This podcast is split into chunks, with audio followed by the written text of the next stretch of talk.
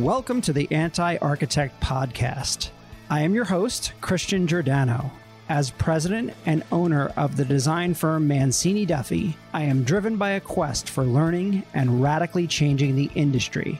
With this podcast, I'm hoping to improve the industry that I'm so passionate about by taking a critical look at how architects work through a variety of voices and shared experiences.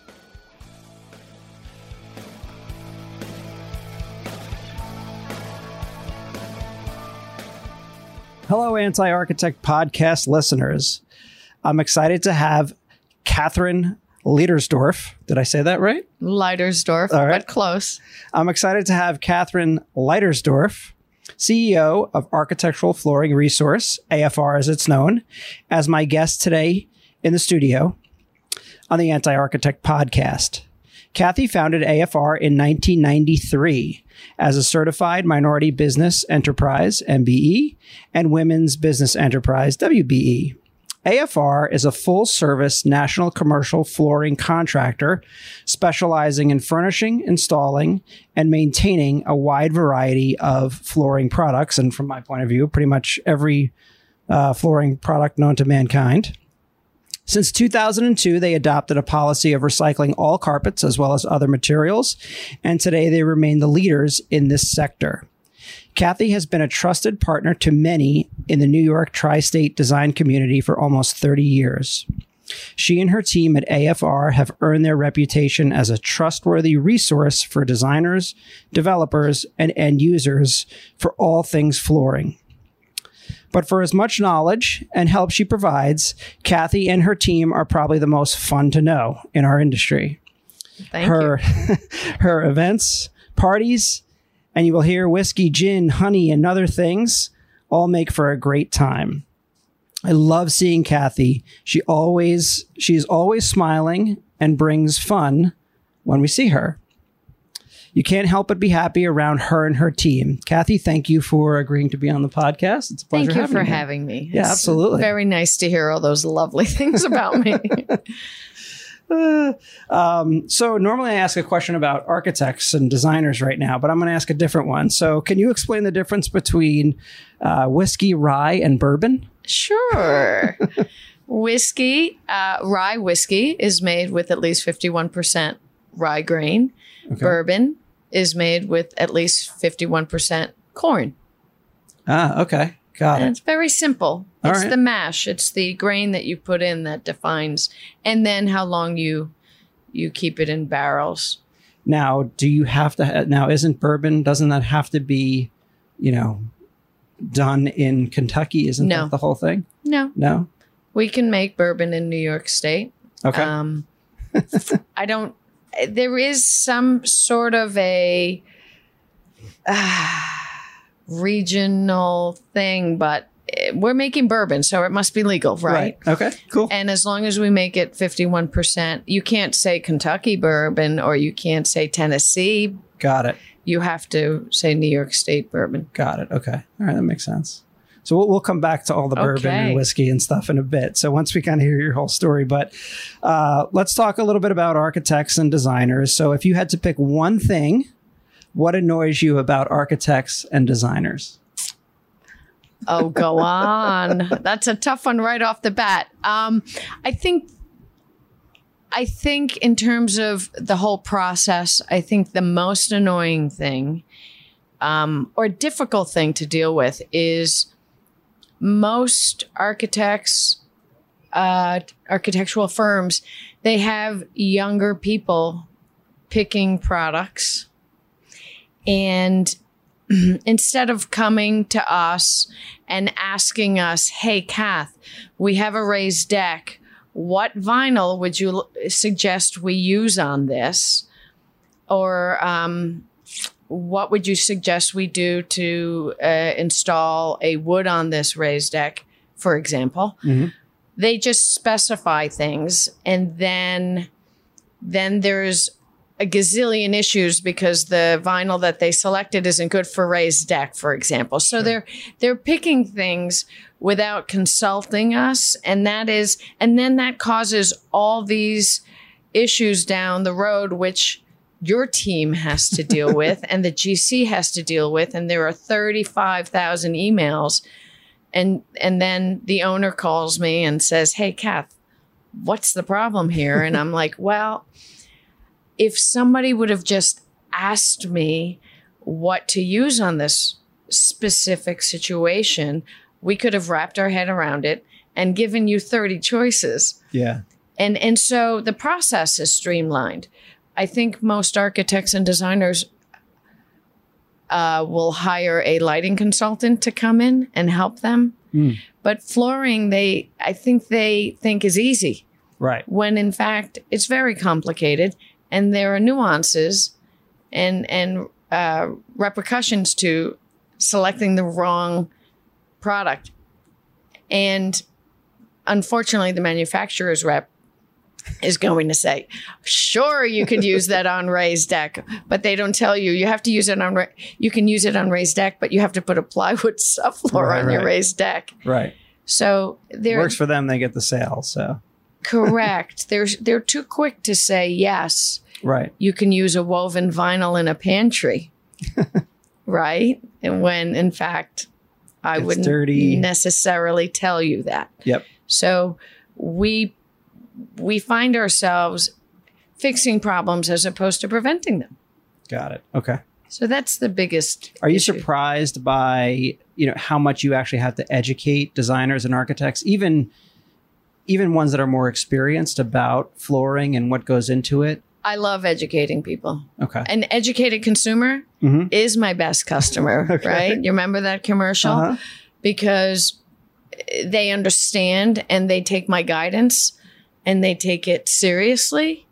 I'm I'm trying to make the we I mean what we do is architectural flooring resource, right? Right. We guide people and help them specify performance-based products Right. not just hey this is a pretty brown um, this will go um, so that it- we're very specific what we like to do and and it so i love when people ask me technical questions Okay. and and we can help them Okay. Yeah, no, it makes sense. And and when you think about kind of how it works here, and you guys obviously are a resource, you know, for many firms, but I know for our firm specifically, you know, we do try to consult you ahead of time and say, mm-hmm. hey, this is what we're thinking, rather than just, hey, this looks really nice. We want to use this kind of no matter what, and we're going to shove it in there and make it work, kind of thing. Because that does that is a disaster waiting to happen. yeah the older designers are actually i don't know if it's a generational thing or maybe Mhm. because they know us they're more likely to pick up the phone and say hey kath i'm looking for a walnut looking wood that will do well in high traffic Right. versus the younger designer will just spend six hours online looking for a product when in 20 minutes we could have explained why you can't use walnut in a high traffic area. And these are five options that you can. So i think the younger generation are used to using the internet more than uh, Absolutely. making a phone call Absolutely. I've- I've talked about this a lot, and I've talked about this even with other guests on the podcast. That the the younger generation doesn't want to pick up the phone and make that quick call, right? They'd rather do all of that research because the internet kind of has all that information somewhere in there. The problem is, is that you're not necessarily you don't know what you're finding, right? And if you call an expert, you can get that answer within within minutes, right? it's not efficient right. as efficient as the internet can be you you know that you've been home looking for something you want to change the air conditioning system in your house you could just go into a hole and spend 3 hours Exactly. um just and, and it's wasteful Exactly. as opposed to calling up someone you know in HVAC and saying what do you think of this My wife's going to kill me for saying this, but even shoes, like she orders shoes for the kids, Mm-hmm. you know, because it's free returns. But all these shoes come and come and come, and then none of them fit. And I go, why don't you just go to a shoe store? I don't understand. call me crazy She does say that that there, the shoe stores don't have any inventory, so that's why Mm-hmm. she does it. But um, so, uh, you know, how can we get architects and designers and contractors to better communicate with each other? um, you know, looking at it from your sort of contractor side, rather than this kind of silly adversarial relationship that that we kind of have. Yeah, I, I, um, I at this point in my career, I don't want adversarial relationships. I want. I know it's a luxury. It's not that I don't have to deal with adversarial people, but um, I prefer to work with people who I, if I call you up and I say, hey, Christian, you know, this is a bad spec. Um, you're going to listen to me and you're going to know that I'm not saying this because I want to sell you something else Right. or I want to make more money or you're going to say, uh, if Cathy said this, you should pay attention to it. Yep. Um, and I think what happens is there's there's uh, skepticism when there are no relationships, Hmm. right? So if someone is trying to switch a spec, quite often it's because they're trying to make more money. You know, like in our industry, we don't have a good reputation in Right. general. Um, so I think communicating and being and and just being honest with people and experience. You know people who are honest and, and tell you the truth. Yeah. And while we can't always work with them, you can always consult with them, right? Exactly. And you can make sure that you're getting the right information. Um, that happens to me all the time. I get called all the time. And and listen, you didn't get the job, Kath, but can you come look at this? Something's Something's desperately right. wrong. Right. And then and then I say, well, you saved money. you should have bought aspirin, That's right. That's right. right? Exactly. Because because there's they were there's a reason they were less. Yep. And and they don't follow the directions. We're nerds. We follow the rules, right? Yeah. Absolutely. So So our audience would love to get to know you a little bit better. Um, you know, where'd you grow up? What did your parents do? And tell us a little bit about yourself. so I grew up in um in East Elmhurst, Queens. It was Jackson Heights, and somehow they It got renamed. they got renamed, they moved the zip codes, whatever. But um, my parents are both immigrants from Argentina. Spanish was my first language because I was born six years, seven years after they got here. So obviously, if you moved to Croatia tomorrow, you'd be in seven years, you'd still be speaking English in your house, right? Absolutely. So I was born Spanish was my first language. Um, grew up in in East Elmhurst in a um, one of those Tudors that are attached Oh, cool. Homes that are uh, sunken living room fireplace. I thought we were like, I thought we were rich. I really did. Good. Um, good, exactly. and um, and both of my parents, we weren't rich. My father worked for the city. He was an auditor for the city, and my mother was an export clerk, and she handled South America for a dye company. They sold colorants. Okay. And so we went to I went to public school. English as a second language wasn't popular then. Just to give you an idea, my sister was left back 3 times Oh wow. because she didn't speak English. Oh wow. There was no English as a Yeah, second there's no way language. of teaching. So my parents forced us to speak English. Okay. Um, they still speak Spanish in the house, by the way, but we had to respond in English. Okay. Um, and I went to public school. I went to the only agricultural high school there is in the Trice in in the New York City region. uh, in um, John Bowne High School in Flushing, Queens. So what is an agricultural high school? An ag high school is basically I would have two extra courses a day. So I had two extra periods a day. Okay. which is so it's a 90 minute longer day than all the other students. And we took two classes a day of agriculture. So it was anything from small engine repair to um, dairy cattle management, or horticulture. and this Um, was in Queens? this was in Queens. It's still there. And there was a land lab, which was a farm. So you had to grow uh, freshman, between freshman and sophomore year, you had a 10 by 10 plot and had to grow vegetables and Okay.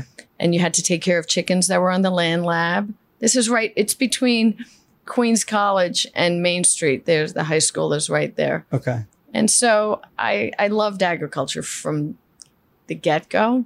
I don't know why. And and um, I worked on a dairy farm for two summers because that was a requirement uh, for the high school.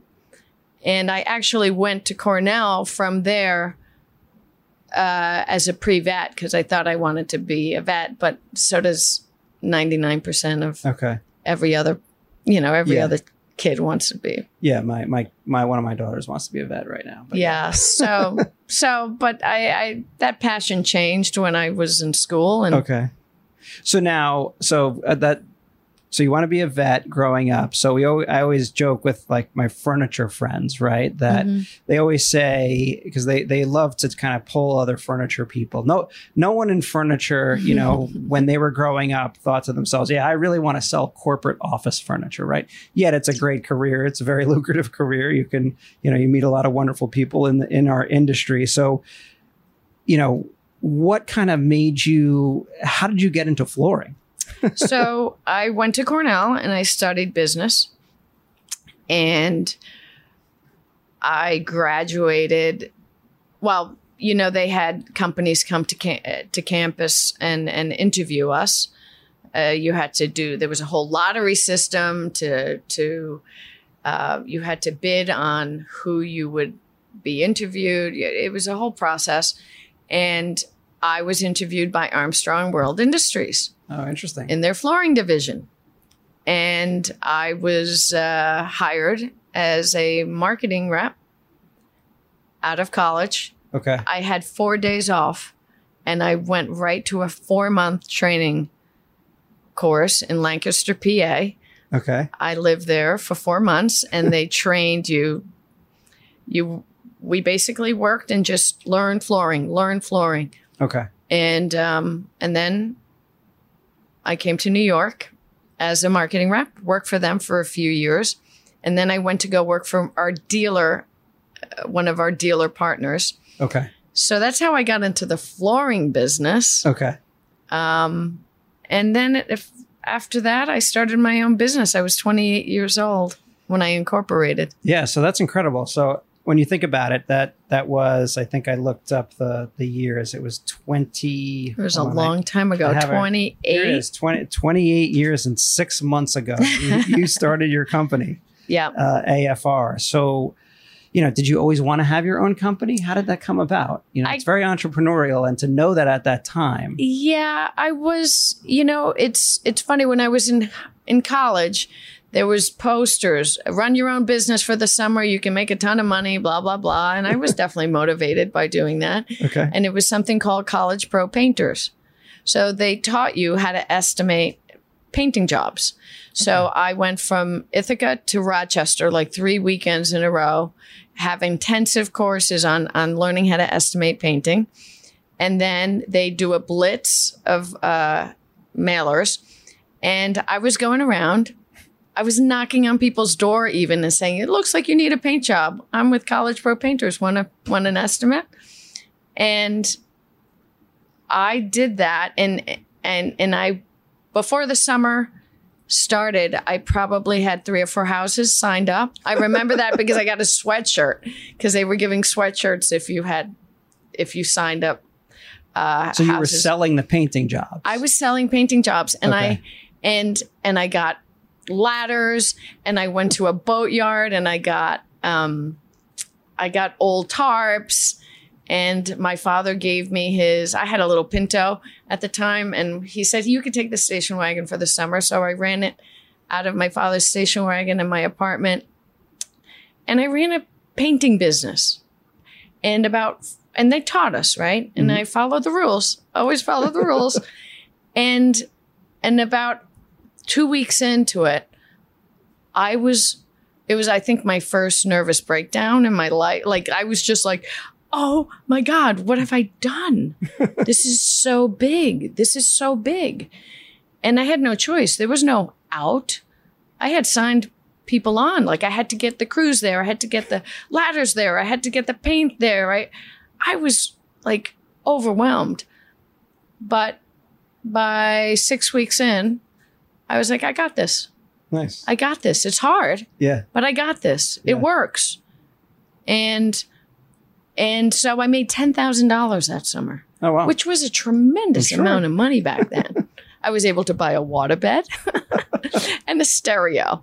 That's what my priorities were That's funny. right and um and so I- i did that so i was always entrepreneurial Okay. i just always and and then and then i went to go work for armstrong went to work for a dealer and i'm just i want things done well i don't want to compromise i don't the dealer i worked for uh, the the gentleman who taught me the business was so he was very insightful and he was a great businessman. And his son, who took over the business, not so much. Okay. So I, I couldn't stay there. Okay. So I had no, I was like, I could always go work. I knew I could always get a job right.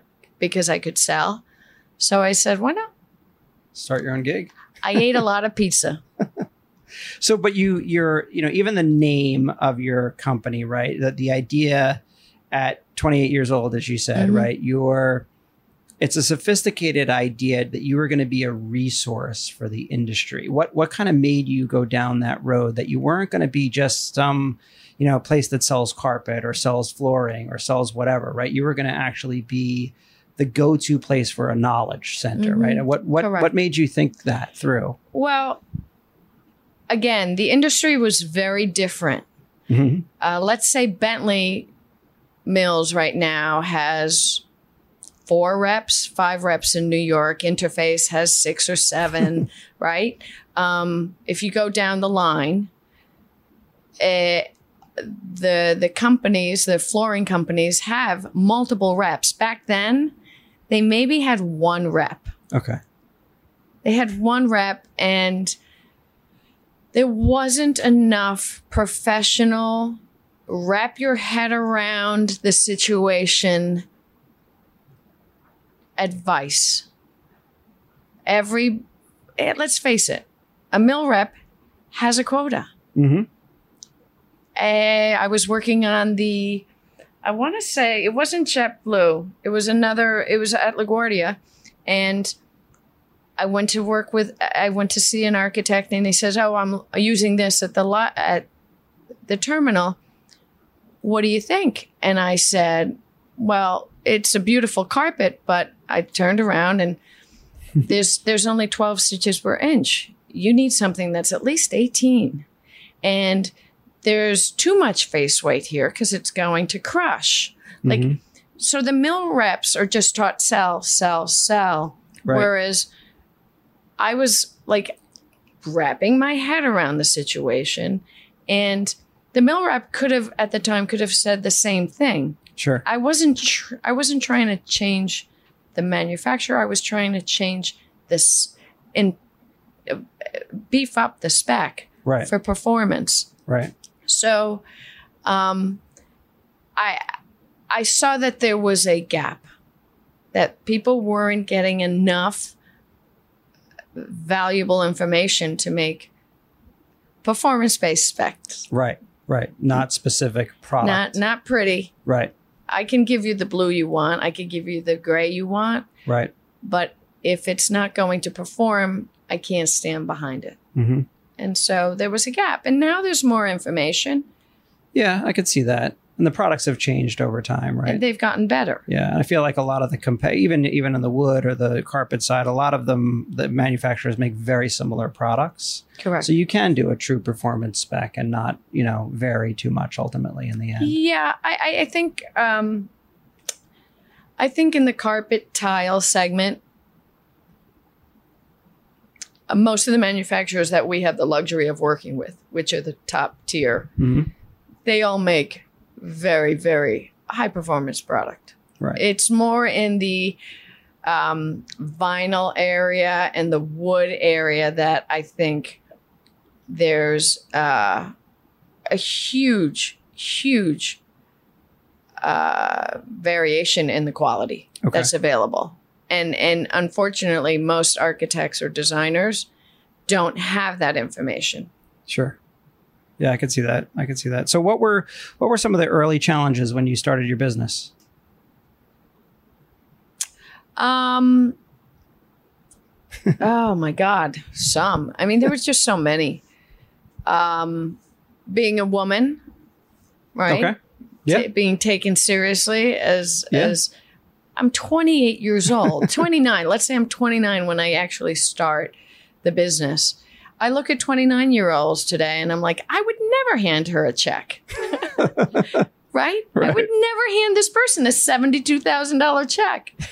um, I remember when I first got a $72,000 deposit, I was like, they're actually giving me this huge, you know, check. Right. So, um, I was so I had my I had many clients when I started my own business, but convincing GCs that I knew what I was doing and people in the industry because let's face it, there's no other woman flooring contractor. It's all men. Right. And at the time when I started, they were also mostly third generation companies Sure. that owned New York Yeah. in terms of the flooring. So that was a challenging aspect, but You were a disruptor before it was a thing. but doing it, but doing it, Yep. right? Um, and um, just finding the right people. I was very fortunate. I was able to hire two people that worked with me beforehand, okay.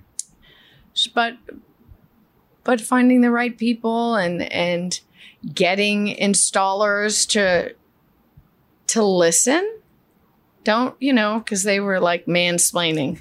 Mansplaining. Uh yeah yeah i'm doing it this way because uh no no no no. That's not the right way. And then they catch you knowing what you're talking about. It's like the face uh the they actually make a face like oh my god i just got busted. So th- but those challenges like i don't see those anymore. Yeah, I'm sure. I I would go to job site meetings and I would be the only woman, and they would say, "Let's get this little lady." Although flooring is supposed to go last at the job site meeting, they let's get this little lady out of here so we can all focus.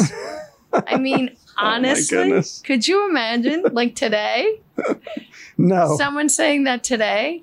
But I was I was thrilled because I was like out of there yeah, get out of there. Yeah. right but there were and then i remember doing work for the un and and finally seeing a woman furniture rep Okay. at the meeting and and now it's Yeah, I mean, now I, I would say you know at least fifty percent, if not more, the, the project managers are women. Uh, You know, it's just Right. it it.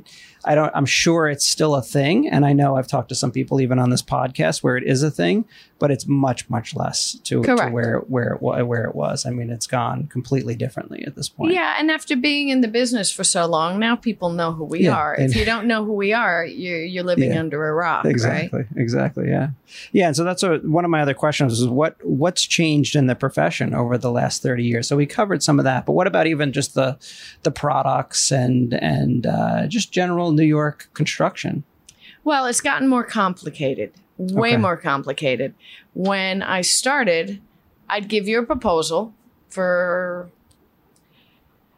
50 yards of carpet, blah, blah, blah. Let's say it was $25,000. You'd sign it. I'd order the materials, get a deposit, and there were maybe three pieces of paper exchanged Right. for every job now.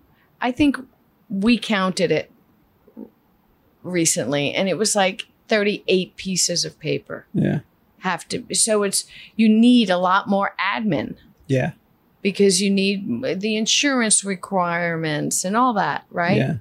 it's it's way more complicated um while people are uh, there are a lot more reps on the street so that i i don't know i think that's a good thing hmm but it's all a function of the right information being decimated you know uh, given to the clients Yeah. Yeah. For sure. How how has COVID affected your your business? Well, we have, like everyone, pivoted so damn fast, right? Right. Right. We had to pivot. We had to be like, whoa. Um, in in what two weeks we were all working from home, Yep. right? Absolutely. Successfully. Yeah. We can do difficult things when forced to, right? We just do it. Um, it's affected our business. Uh, we were talking about moving. Now we're talking about thinking about staying in our space because we really don't need double the space Yeah. Yeah. we are we are um we're doing uh, work remotely. We have it's it's affected our business. Obviously sales were affected. There were 3 months where we weren't even on job sites Yeah. right? But it's coming back. I'm i'm hopeful. You know something like material bank was very popular Mm-hmm. during covid Sure. which so architects and designers count on us a lot for sampling and when covid was over i actually reached out to people and said said specifically please call us for samples because if you keep on going through material bank one day we won't be here Right. like you have to you know how everybody's talking shop local Yeah.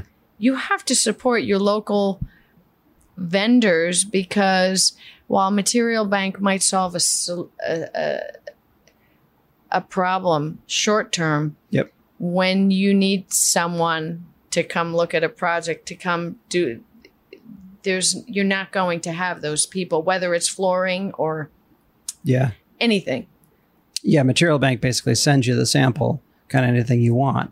But again, you're there to coach you through the actual material and what it does and how it's going to perform. Right. And if it's compatible Right. with all the other finishes you want to use, how you can use it. It's a sampling source, but there's so much more to a successful specification on a project, Yeah. right? Yep. Like the the compatibility of products, the transitions, the uh, the quality. Yep. So that's where we get involved. So along the same lines of COVID, you know, you're you're a real New Yorker. You've been here your whole life. Um, and I, you know, an institution in New York for sure. You know, if we were to fast forward a few years and COVID is over, I mean, I would have, you know, if you told me this six months ago, I would have told you now, that would have been now. But Mhm. let's assume in a few years it's over because I think it's going to linger for a little while.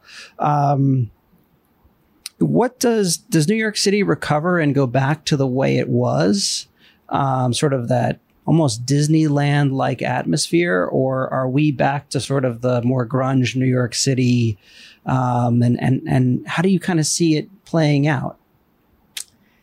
I have the most faith Okay. in New York. There's no doubt. I, I, I- and I could be totally wrong because we'll we'll know in a year from now, two years, three years, right? But I I can't. And and I've had this conversation with people like New York. I believe could really use an influx of young, creative risk takers. Yeah. And what left New York during COVID? Older, established people who were like, I'm not risking anything anymore. I've got to go. Be safe. Right. I have right? two other houses. I'm going to go. To. I've Yep. got two other houses. I'm taking my kids. I'm enrolling them in that school. And Yep. so rents went down for a nanosecond, but but I but I I can only imagine that the people, the young people who have been living nearby or in Ohio or whatever said, finally we can afford to live there. Why don't we go there? And and the influx of young blood is is is critical to New York staying fresh. Yeah. I mean, when you go to a restaurant and you, and every entree is forty two dollars, I mean, that's not going to attract young, fresh people because they're you know they're creative types and they're Yeah. So so I think it's a good thing, and I think New York will come back. I love it. I've yeah. been here long enough. I've seen it You've come seen back it go a up few and down. times. Yeah, me right. too. Yep. Exactly. So, it's like saying, is London going to go? Right. Or, or Barcelona? Like, Yeah, I, I just get frustrated when I see, you know, on the news that, you know, people kind of write it off. And, you know, the reality of New York and what it is, even right now, yes, it's not as bustling as it was before, but it is nowhere near what they, you know, what, what it's uh, portrayed on the news. And it always just pisses me off that, yeah. you know, it's, hey, it's New York. It's fine. You know, there's nothing wrong here. So I don't know. It's, uh, we'll, we'll see. So, so tell us a little bit about your other businesses and your, your hobby and Claire. Um, you know, eh, with Catskill Provisions. Um, did it all really start with a gift, uh, with a beehive as a gift? It did. okay, so it so did. tell us about It this. did. 'cause- It started with um, I, of course, you know, we have this house in in uh, Long Eddy, New York, Mhm. which is in the middle of nowhere in New York. it's it's a beautiful, beautiful place, and um, I wanted to do something. I wanted to have something, but like a horse, you can't le- have a horse and leave it during the week. you know, you can't have animals. We had chickens, and but you, I was looking for something else, and um, Claire dressed up as a bee and gave me a beehive for Christmas, okay. and we got a we got a uh, a nuc of bees, um, a package, and we read the books and just just did it Okay. and um, but Claire really loved it more than I did. She just it's it's total when you're you're in a suit and the bees are all around. It is really Oh, so it's that level of of of beekeeping. It's not Oh. just like a sleeve of bees. no no no no no. You're you're just being surrounded by bees. It is like I sort of I sort of uh, equate it to snorkeling because you're in their world. You know when you snorkel, isn't it fascinating? You're in their world. Yeah. you're in the bees world when you beekeep and you can't think of anything else. Okay. You are just like overwhelmed by the intensity. And so Claire got into it and then we started selling honey because we have to turn everything into a business. so we started selling honey and now she's selling honey commercially to probably 300 restaurants in New York. Yeah. I mean, it went from, "Ma, let's get a beehive to, and big time restaurants. and big time restaurants, yeah, these really. like, and and, and we sell it yeah. through through our uh, food distributor. We don't we don't take it ourselves anymore. Claire was delivering five gallon buckets to restaurants when we started. So you were producing that much honey that you decided, hey, let me start Yeah. a business out of Yep. this. And so she's got the wholesale business, and then we have. Um, then she decided to mix some honey with whiskey, okay. And she subbed it out for a few years, and then was like, "If we're going to grow this, if we're going to do this, we need to build a distillery." And I was like, "All right, all right." So we have big lives. On the property, you built a distillery. So my father built a barn for me when I bought the property upstate. He built a barn. He was an accountant and but he was a jack of all trades and I was Okay. like, "Papi, I need a barn. What do you think?" He was like, "What style?" Okay. He read about it. He's one of those men who can read something and learn how to do it okay. and he built a beautiful barn and um and that's where the that's where the distillery is and we make award-winning four out of our five products are award-winning spirits we have three double goals and which means 50 out of the 50 judges picked them Okay. picked our product and we have one bronze at the San Francisco Spirits competition, which is the Olympics Okay. in the spirits world. okay. And Claire wouldn't submit our products because someone had told her it was the Olympics of the spirits world and she was hesitant to do so. She submitted the rye and the first time she submitted it, she won double gold. This year, the bourbon and our um, pollinator gin won double gold. Wow. but how do you go from the honey to building a barn to learning about how to have a distillery and then turning it into a business and keeping a flooring business going? Well, how I do it is I don't do it. Claire does it. right? I, I don't want to take credit. I'm Oh, yeah. I'm part of the business, clearly. Mhm. And we bounce things off each other. But um but it, it, it's that's that's an independent business. She runs that. Okay. I mean, she's, I'm not going to take any credit for that. Like, yeah, I have good ideas. There's no doubt about it. But just like she gives me great ideas for the flooring business, Sure. right? We're both, she's, she was the publisher of the second largest magazine in the country. So she has skills Sure. that are beyond, I mean, she also take, takes apart the still and puts it back together. Wow. I can never do that. Not you see, that's bad. I she took that to on. that. Yeah, I choose not to do that, but holy cannoli, that's a big task. Yeah. She did it because she had to. We do tough things. I tell her all the time. Yeah, and I but I love your whole product line, the idea that honey is infused in everything from the pancake mix to the truffles to to everything, Mm-hmm. Right? Yeah, it's it's such a and and it is, you know, I see it in Whole Foods all the time. I'm always so proud when I see it. Mm-hmm. I have so much of it though. I, I, I I'm like I should buy some more. no, I get pictures of uh, pictures of our products. Oh, I'm in Brooklyn. I'm at the airport. Look, I'm here, and it's so cute. it's exciting to see it. Yeah, I get I get oh I have, I was like, look, I, I know the person who does this stuff. you know, Yeah, so. yeah, it's really cute. I get photographs from everyone all over the place. That's great. So so between the flooring and and everything, what are you, what are you most proud of these days? Most proud of? Hmm. um, I'm really proud that we are still here Okay. post COVID. Yep. Us too. That's that's a that's an accomplishment. Yeah. Um, I'm proud that we were able to pivot and learn how to function in the new reality, Mhm. and we're doing it. Yeah. Like we're doing it. We should be very proud I agree. that we didn't just say, "That's it, I'm out," yep. because this is tough. Getting through this is tough. Not knowing what's coming, and and and and going forward in spite of it is tough Yeah. And and I'm proud of that and and and all my businesses. That's wonderful. Yeah, I agree. It's uh, you know, I think as opposed to other let's let's call them recessions, right?